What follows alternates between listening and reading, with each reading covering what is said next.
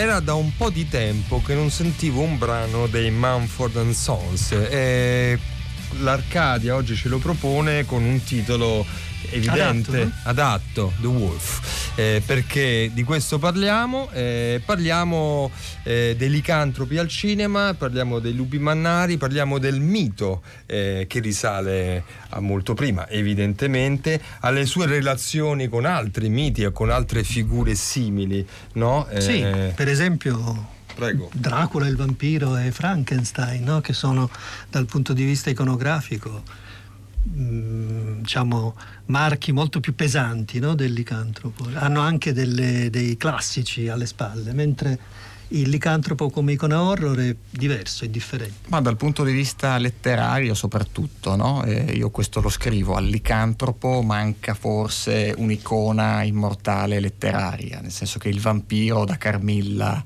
a Polidori, Stoker ovviamente, e Frankenstein che poi è la creatura, eh, basta citare Mary Shelley insomma, mentre il licantropo effettivamente difetta un po' da, da questo punto di vista. Il, il romanzo che può aspirare forse a, al titolo di classico è, mm, è Werewolf of Paris di Guy Endor del eh, 33, però...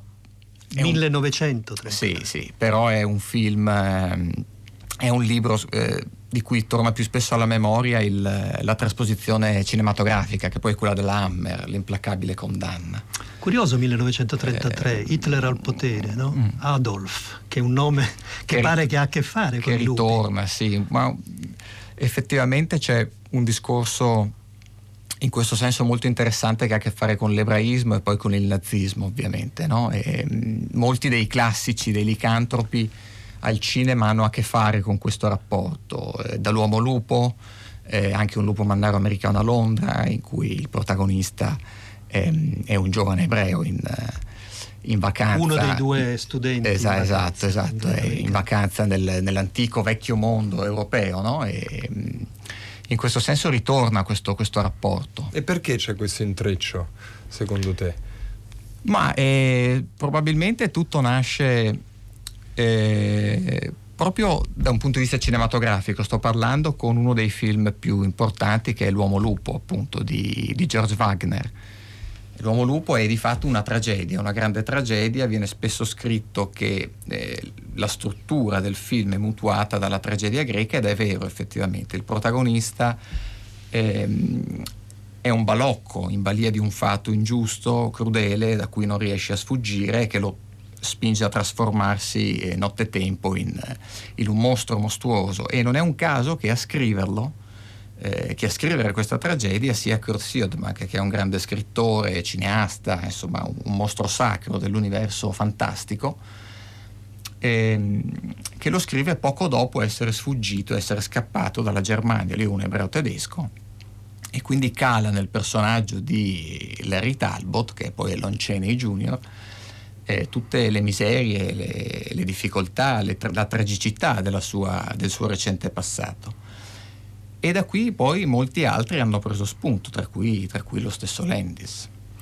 C'è un'altra data, mi pare, che nel libro ricorre, ed è il 1981, perché nel 1981 escono dei film importanti. Perché l'81, dopo un decennio, quello degli anni 70, dove l'icona del licantropo viene di fatto riscritta, rielaborata in modo spesso audace, molto particolare, pensiamo a Werewolf of Washington, dove a trasformarsi il capo ufficio stampa del Presidente degli Stati Uniti, La notte dei demoni con questi licantropi motociclisti.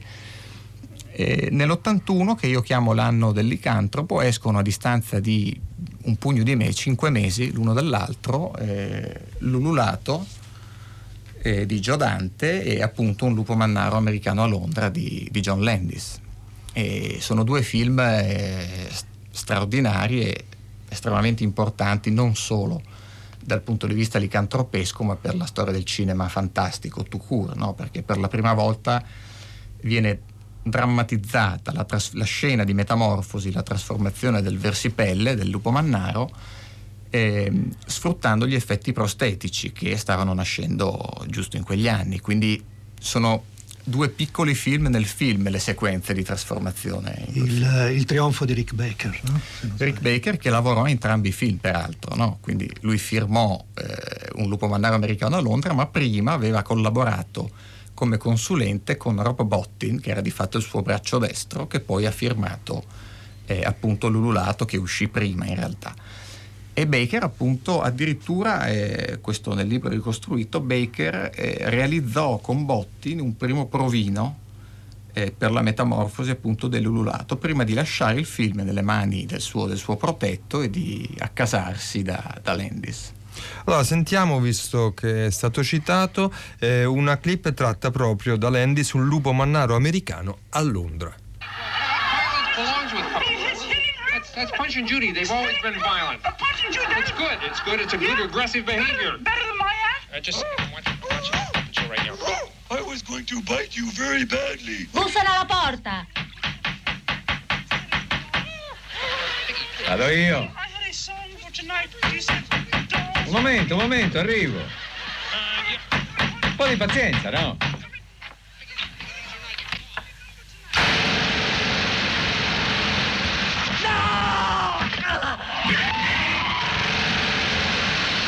Ladies and gentlemen,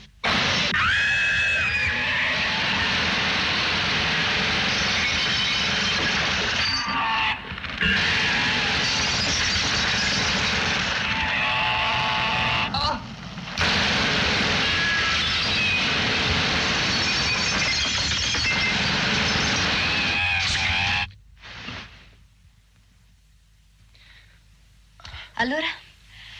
Dormito bene? Ho, ho avuto un incubo, Alex. Non preoccuparti, ci penso io.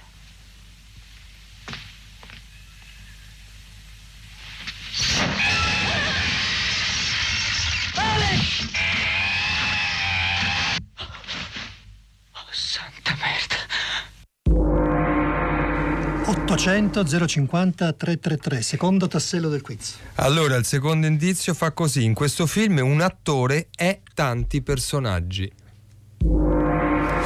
Allora, abbiamo sentito una clip appunto da un lupo mannaro americano a Londra che funziona anche in quanto audio con tutte queste meravigliose giostra di suoni eh, che lasciano immaginare cosa sta accadendo, insomma. Eh, Eh, Landis sulle immagini sonore è anche meraviglioso, oltre Assolutamente. che sulle immagini visive. Ci chiedevamo e vorremmo però che Stefano Leonforte ci, cos'è, ci desse un po' la, la giusta indicazione, la differenza tra licantropo e lupo mannaro. Ma licantropo deriva dal greco uomo e lupo. E lupo mannaro è dal latino lu- lupo mangiatore di uomini, lupus hominarium. E Eh, questa è va Quindi bene. nella E- prima di- di mh, fatto- dizione vuol no. dire che c'è una- No, uno scontro uomo-animale. No, beh, da un punto di vista ehm, folclorico, anche prima dello studio del folklore, la- il concetto della metamorfosi dall'uomo in animale ehm, esiste in tutte le culture, no? non esiste una cultura senza una mitologia di questo tipo. Quello che del licantropo in particolare, poi parla già Erodoto, parla naturalmente Ovidio Petronio nel Satiricon, eh, quando i latini lo chiamavano versipelle addirittura perché si credeva che il pelo crescesse all'interno del corpo e che la pelle si rivoltasse durante la metamorfosi.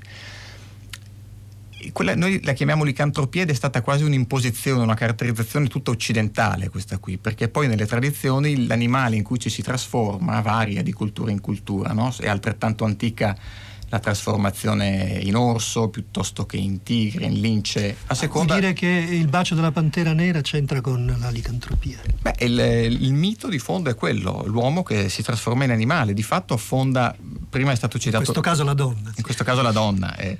Prima è stato citato il vampiro Frankenstein, di fatto sono tutti archetipi con cui l'uomo eh, si confronta dall'alba dei tempi, no? il vampiro, quindi la creatura che vive sulla linfa vitale dell'uomo, nel caso del vampiro, nel caso del, del mutaforma o del licantropo, come lo chiamiamo noi oggi, mh, si tratta della paura verso gli aspetti più primitivi, meno civilizzati della nostra, della nostra personalità. Di fatto King ha scritto molto giustamente che mh, eh, nel licantropo ci sono spesso rimandi al narcisismo, cioè è comunque una parte di noi stessi, è quella l'aspetto che ci fa paura o che fa paura tradizionalmente della, del mito del licantropo è questa, che è una parte di noi a cui non possiamo sfuggire.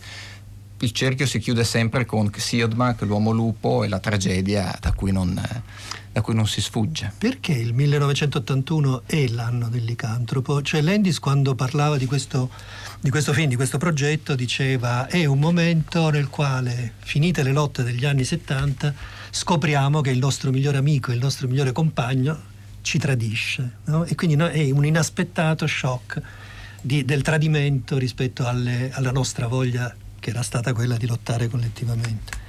C'entra con eh, il decennio Bush-Reagan e con l'AIDS? Ma secondo me è un film ehm, che esula un po' da queste problematiche, quello di Landis. Tra l'altro lui lo, lo pensa, lo concepisce, eh, questa è una cosa nota, eh, già alla fine degli anni 60. Eh, quindi siamo nel 69, lui è sul set in Jugoslavia di un film eh, che si chiama I guerrieri e mm, un- c'è questa scena molto, molto, molto, molto lendisiana anche nel raccontarla, cioè lui si ferma in auto con, altri, con altre maestranze e, e a un crocevia assiste a questa scena pittoresca di un gruppo di zingari eh, che stanno seppellendo un loro congiunto all'impiedi con corone d'aglio, tra scongiuri, preghiere. Indaga e viene, viene a scoprire che si trattava di un violento, uno stupratore e che veniva sepolto in questo modo così da evitare un suo ritorno dall'aldilà, dalla tomba. Di fatto, di nuovo, vampiro, lupo mannaro, le cose si- sono due miti che si intersecano, si sovrappongono. E lui rimase così colpito da questa, da questa scena, così, così legata, se vogliamo, a un immaginario quasi di marca Universal, quindi Dracula, Frankenstein di nuovo, eppure calata in un contesto del tutto, del tutto reale alla fine degli anni 60, da meditare di fare un film su una creatura mostruosa, un film basato su, lui, lo chiamava una sorta di realismo fantastico, cioè partire da una premessa eh, soprannaturale e poi sfruttarla in maniera realistica nel corso Quello del che film. poi Matheson e, e Stephen King Esatto, faranno. esatto, esatto. E, però esatto, lui lo concepisce già, già in quegli anni, poi lo scrive eh, poco dopo, lo scrive quasi subito con pochissime differenze, sono veramente poche le, le differenze che intercorrono tra l'inizio degli anni 70 diciamo e l'81 quando lui lo dirige. La scena del cinema mi viene in mente che nel film è un cinema pornografico a Piccadilly, mentre inizialmente era un film, era un cinema di- con eh, cartoni animati Warner Bros., quindi Roadrunner.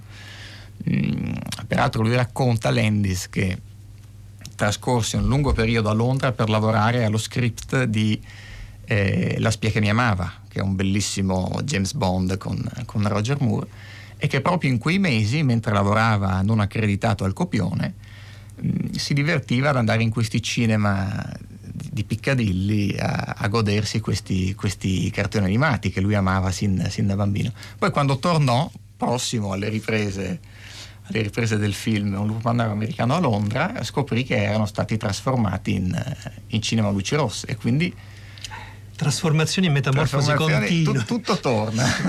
Allora, abbiamo citato Landis e Joe Dante, sentiamo appunto Lululato, che è l'altro film, diciamo, seminale eh, dello stesso anno su i licantropi.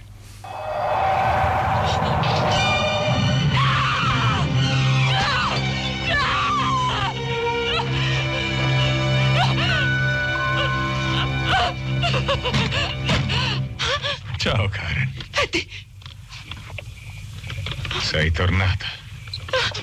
Ti stavo aspettando. Ma t'ho visto morire. No. Per telefono mi avevi detto che mi volevi conoscere. Sono qui, Karen. Guardami. Voglio darti una cosa che mi ha lasciato quel poliziotto. Non dovevi farlo.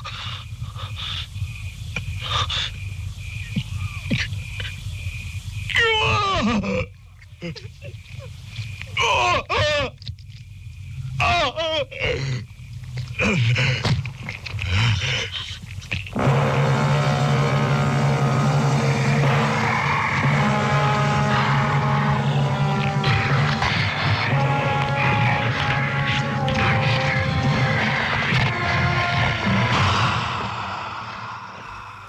Questi agguati, queste sonorità vengono dai meandri del, del- cinema, dei lupi mannari e dei licantropi. Al 335 5634 296 molto attivi sono i nostri ascoltatori che fanno alcune eh, domande. Andrea, per esempio, ti chiede qualcosa sulla trilogia di Underworld dello scontro annoso tra vampiri e licantropi. Stefano Leonforte, cosa, qual è la sua posizione al riguardo? Anche questo è un aspetto piuttosto antico, nel senso che mm, il vampiro è sempre stato visto come una figura ehm, soprannaturale nel senso più elegante del termine, quindi è quest'ombra sinistra che si insinua eh, di camera da letto in camera da letto, mentre il lupo mannaro è sempre stato il licantropo, più una figura quasi più sgraziata, no? più selvaggia, meno, ehm, con cui è ancora più difficile rapportarsi. E la trilogia di Underworld di fatto riprende, questa, riprende questo immaginario, questa idea, ma c'è già un film del 44 di Lew Landers eh, che si chiama Return of the Vampire mh, che in Italia non è stato non è passato in censura e non è, non è stato presentato nei cinema con Bela Lugosi peraltro che riprende eh, in tutto tranne che nel nome i panni del conte Dracula perché il film è un film Columbia e ovviamente non, Non potevano, non potevano sfruttare il nome però di fatto si atteggia e si muove come, come il conte, come il conte transilvano in cui il suo sottoposto, il suo tirapiedi diremmo oggi è appunto un licantropo e, e quindi è- questa cosa è molto interessante, è un film interessante sotto vari aspetti, anche sotto l'aspetto della guerra, no? perché c'è sempre, eh, ritorna sempre questa correlazione fra i grandi conflitti e il licantropo e, e poi anche per questo rapporto appunto eh, particolare tra il vampiro e il lupo mannaro che viene quasi visto come un suo sottoposto. In Underworld di fatto eh, accade questo c'è il terzo Underworld la rivolta dei Lican come vengono chiamati in questi film dove di fatto i licantropi sono dei proletari sgraziati degli schiavi Quindi anche nella contesa eh, tra i miti cinematografici e i licantropi, insomma, se la passano sempre male. Non hanno un- una grande letteratura alle spalle e anche al cinema fanno fatica quando in contrapposizione con i vampiri. E gli ascoltatori ci scrivono, alcuni sono così turbati dall'argomento, ma è un argomento eh, Sì. come l'horror, fa, par- fa- parte della storia eh, del cinema. Di scottante attualità. Di scottante attualità La dice trasformazione dell'umano in bestia la Ecco, è il to- tutti i giorni. Il, il tocco di Roberto Silvestri e, e ovviamente la sua eh, raffinata intelligenza. Michael Landon non è stato il primo Luciano a, fare, eh, a interpretare un lupo mannaro perché il suo film eh, è del 57. eh, I was a teenage werewolf Esatto, sì, 57, Eh, sebbene il suo volto si prestasse in effetti a quel tipo di Sì, sì, sì. trasformazione. E poi cos'altro? Ci citano i fratelli italiani. Eh, Caos, sì. Caos, esatto. Eh, ma ecco, il cinema italiano su come, come viene attraversato da questo mito, da questa figura, da questi Beh, esseri. tolti appunto i Taviani che hanno questo episodio molto molto bello, molto, molto raffinato, insomma di un film bellissimo secondo me che rimanda un po' alle radici di nuovo selvagge no? della, della Sicilia, pirandelliano, no? È Esatto. molto molto bello. Il e- licandro, dicono, no? Sopravvissuto con il diffuso cognome Licandro. In è Sicilia. rimasto in Sicilia. Sì. È rima- è Ci rimasto. dice un ascoltatore, Sì, sì. Giovanni. In Italia mh, eh, c'è un film molto interessante, Lycanthropus del 61, che viene girato eh, qui a Roma, a Cinecittà e dintorni, ehm, di Paolo Heus. È un film molto molto molto interessante con un bellissimo bianco e nero, ovviamente con i soliti accrediti americanizzati, però ovviamente eh, grandi, te- grandi tecnici, Tutti grandi artigiani da Armando Trovaioli, per dirne uno, le musiche bellissime. Certo. Ed è un film interessante perché mh, si innestano nella- nella- in questa struttura il giallo e il gotico, il giallo che poi esploderà eh, in Italia di lì a poco, eh, o, o meglio, eh, siamo, siamo proprio in quegli anni, alla- all'inizio degli anni 60, alla fine dei 50. E, mh, è molto interessante, e, peraltro viene data una lettura pseudoscientifica della licantropia, una cosa che era già stata, un elemento che era già stato azzardato da Universal che stanca di proporre film con un solo mostro a un certo punto cominciò a proporre i cosiddetti crossover, no? House of Frankenstein, La casa degli orrori, in cui, eh, in cui operavano, tra virgolette, insieme il conte Dracula, la creatura di Frankenstein, il Mad Doctor uno sull'altro, Larry Talbot che tornava e nella casa degli orrori per l'appunto veniva data una, una spiegazione a tratti delirante della licantropia legata alla pressione in alcune zone del cervello e quindi si aprivano scenari di manipolazioni craniche nel, per curare la ritardo. Beh, straordinario.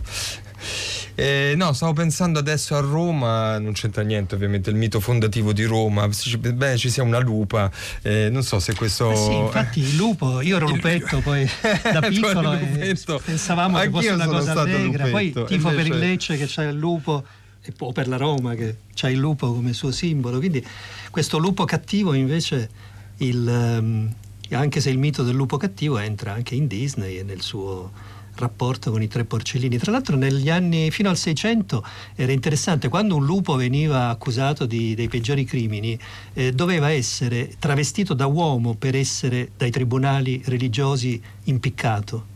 Quindi c'è sempre stato questo rapporto molto ehm, strano tra l'umanità e la bestialità che si danno il cambio. Ma poi abbiamo citato prima eh, la metamorfosi zoantropica, eh, per così dire, che si esplica con diversi, con diversi animali. No? Noi abbiamo il lupo, eh, ma ce ne sono molti altri, ed è anche qui di nuovo una credenza molto occidentale, quella di far calare eh, sul lupo, su, su questo animale, e sulla trasformazione zoantropica eh, tutta una serie di significati nefasti eh, o comunque sia negativi. Ci sono delle zone nel mondo dove la trasformazione invece ha dei significati positivi. Quindi Infatti Wolfen, tu parli di un bellissimo film che in Italia purtroppo non è stato mai distribuito se non sbaglio. È stato, lo ricostruisco, è stato presentato in alcuni, in festival. alcuni festival ma non è mai uscito al cinema. Che è del regista di del grande eh, Woodstock. Michael Wadley. Wadley, no? Sì. E, ehm, e, lì eh, il rapporto è proprio politico, no? Certo. In, in, senso assoluto. Il lupo è rivoluzionario, è l'indiano. Lui, Wadley, lo ha ripetuto come un mantra spesso, no? È un film, è un film eh, specificamente politico. Eh, un, un, ascoltatore, allora sono arrivati tantissimi messaggi, quindi nonostante l'ora di cena comunque è un tema che ha toccato sì. la curiosità dei nostri ascoltatori, veramente sono arrivati tanti. Roberto ci dice, ricordo vagamente un film la cui giovane protagonista femminile guariva dalla licantropia con una mistura di lavanda. Eh, non so se questa cosa, forse è un ricordo di Roberto che ha, co, chissà. Lo scopriremo. Lo scopriremo. E poi, va bene, molti altri, quindi vuol dire che il tema affascina, Cambia. ma in effetti è affascinante. Guardatevi quindi dalla Luna il cinema dei licantropi, Stefano Leonforte è l'autore, ti ringraziamo, edizione Grazie Leima, è un librone, uno studio molto serio e, con, e di spessore. E noi vi salutiamo non vi saluto, con, nella musica, no, vi salutiamo, sì, ma con la musica però.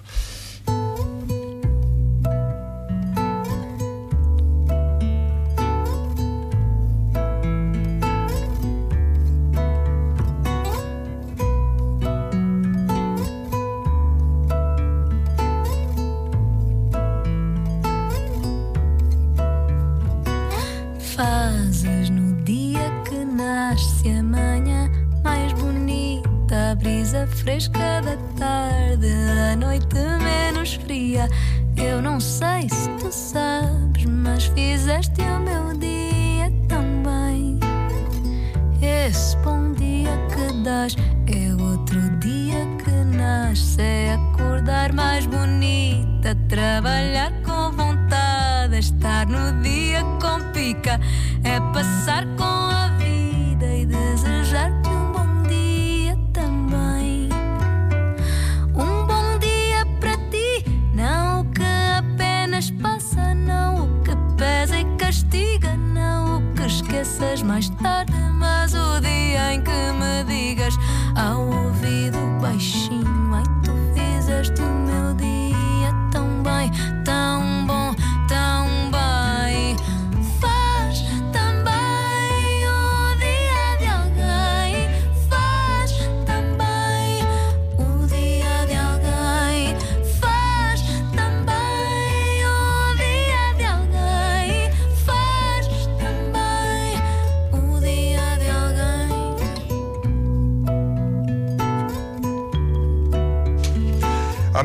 sempre piaciuta la musica portoghese, questo è Deolinda Bondias, è, è un gruppo portoghese, eh, perché al festival in Sardegna a Sant'Ioco c'è anche eh, un focus sul cinema portoghese, oltre ad esserci un ospite importante che noi abbiamo raggiunto al telefono, che già salutiamo subito, che è Daniele Lucchetti. Ciao Daniele, benvenuto. Ciao. Ciao. Allora da martedì 3 fino a domenica 8 dicembre a Sant'Antioco, che è la provincia di Cagliari, nel sud-ovest della Sardegna, eh, si svolge la quindicesima edizione di questo festival del cortometraggio Passaggi d'autore in trecci mediterranei. Eh, che è un uh, festival che mh, si avvale molto del rapporto con due grandi festival del cinema cor- di, dei corti, cioè Sarajevo e Clermont-Ferrand, e che quest'anno, appunto per la sua ehm, X edizione quindicesima, quindicesima. edizione, ma soprattutto per la sua XV, vocazione mediterranea, ok, volevo sì. dire, dedica un focus appunto al Portogallo.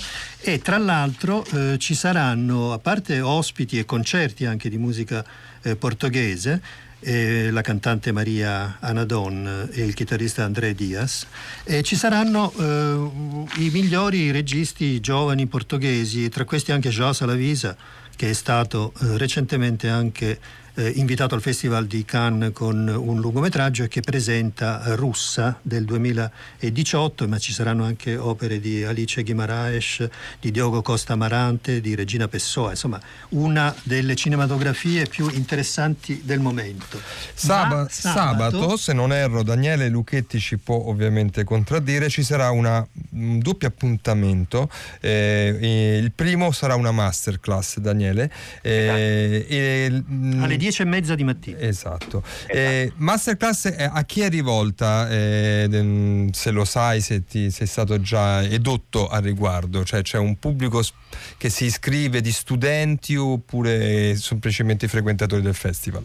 Guarda, questo, non- non- questo non te lo so dire nel dettaglio perché ehm, credo che sia una classe aperta Ok. e, e io ho come una sorta di, di catalogo di, di- di cose da dire a seconda del pubblico che mi trovo davanti. Eh, immagino. Nel che ho fatto tante volte masterclass con attori, con registi, con sceneggiatori, anche con un pubblico eh, diciamo non professionale o con studenti e ogni volta ad- cerco un po' di adattarmi a chi ho davanti. Ehm, devo dire che per me eh, fare una masterclass è uno dei modi per fare i conti con, eh, con il mio lavoro. Molte volte mi accorgo di sapere cose che non so di sapere, cioè mi dico ah questa cosa vedi che sto dicendo, mi accorgo adesso di saperla. E, ed è sempre un, eh, una bella esperienza Al- per me e certe volte spero anche per, per chi, chi mi segue. Ok, nel sabato sera, tra l'altro, seconda parte dell'appuntamento, verrà presentato il tuo film d'esordio, Domani accadrà del 1988, che vinse molti premi, anche il Davide Donatello, se non sbaglio, e anche il cortometraggio, sempre sabato alle 21.30, il cortometraggio Walter Treppiedi di Elena Burica. Sì, esatto. Giusto? E, sì, sì, sì, sono, sono- sono due esordi, sono entrambi film a cui tengo perché il primo è il mio primo film eh, che venne prodotto dalla Sager di Nanni Moretti 30 anni fa, ed è una cosa che mi fa accapponare Eh beh, la pelle. il tempo passa, bisogna farci Il tempo, i conti.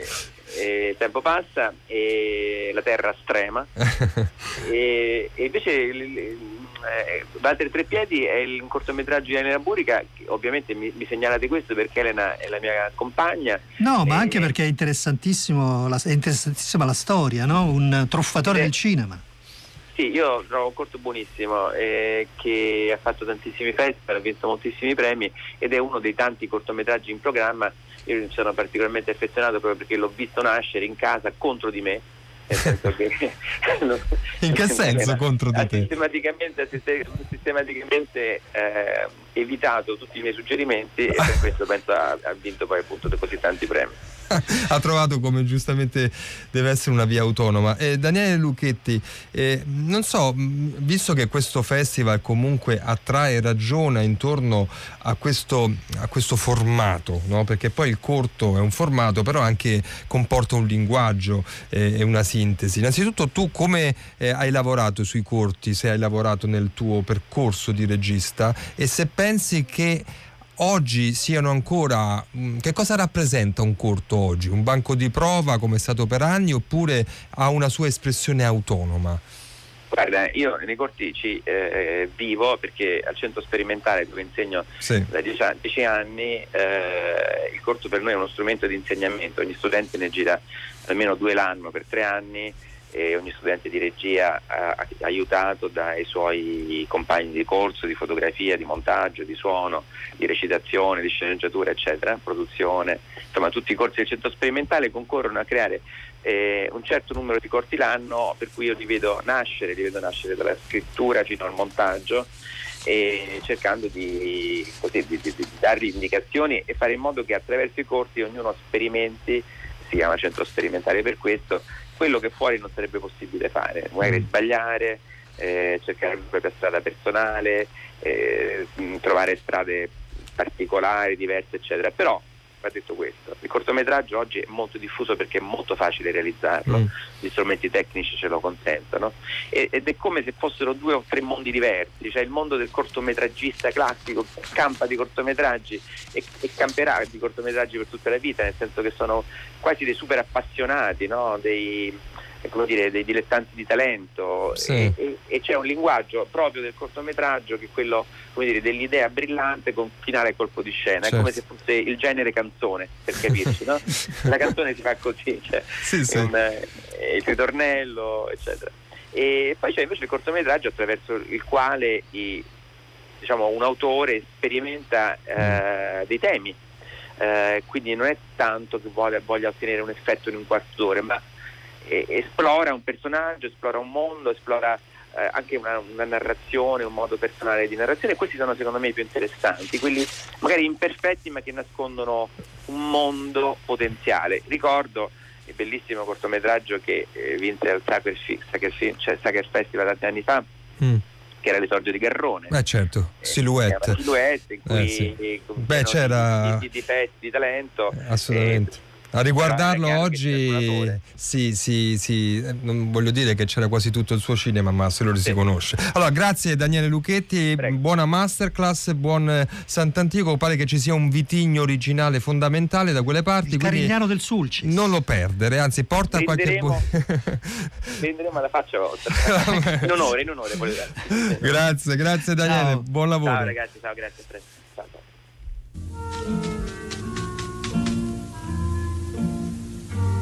Voi, principe zio, eccellentissimo della duchessa da noi rapita, pagherete per la vita di vostra nipote e dei due artisti che l'accompagnano 500 pezzi d'oro. 600.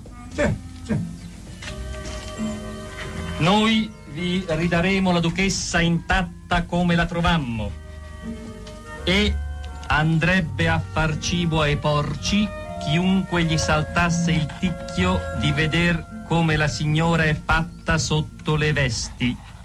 No, eh, questo no, eh. Firmato con l'onore, capitano Gianloreto Bonacci. Prego.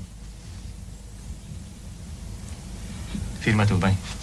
Aggiungi, prego scrivi anche che io ho bisogno per stare qui di vestiti per il freddo di lana e de- per il caldo di, di cotone. E una materasa di lana, due cucini di piuma e, e- e- A sleeping gown.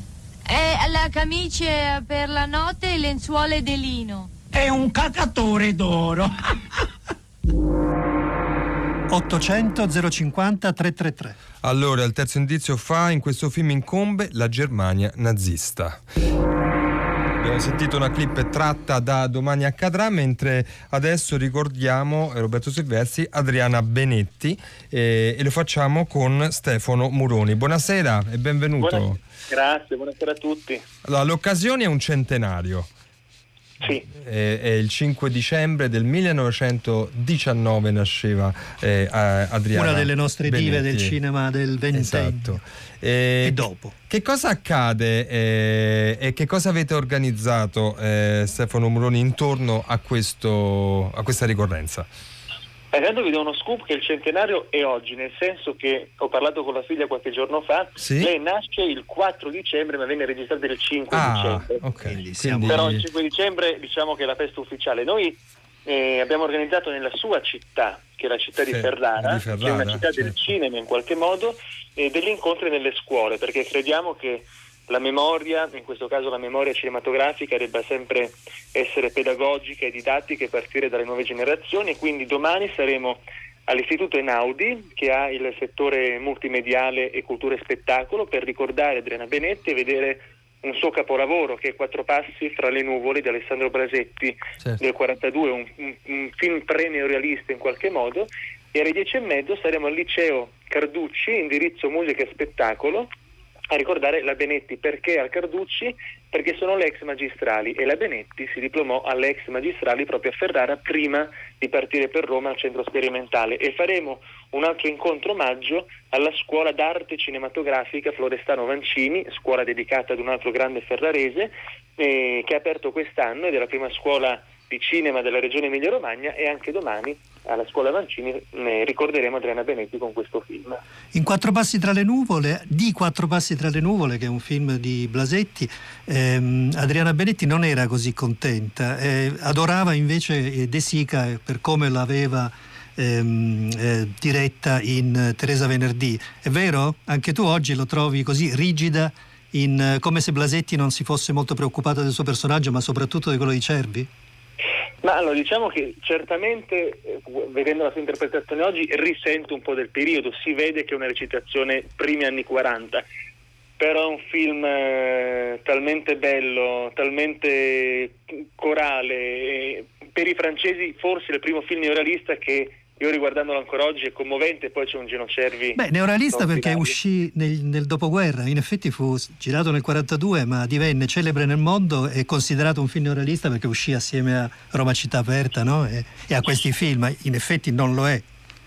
Esatto, infatti per, per noi italiani, diciamo per la scuola di cinema italiana, è un film, anzi all'epoca venne detto un film sentimentale, quindi qualcosa di, di carino ma sentimentale, però già i cineasti del tempo si accorsero che erano di fronte probabilmente a un capolavoro, tant'è vero che un anno dopo, nel 43-44, divenne un eh, argomento, una materia di studio già al centro sperimentale.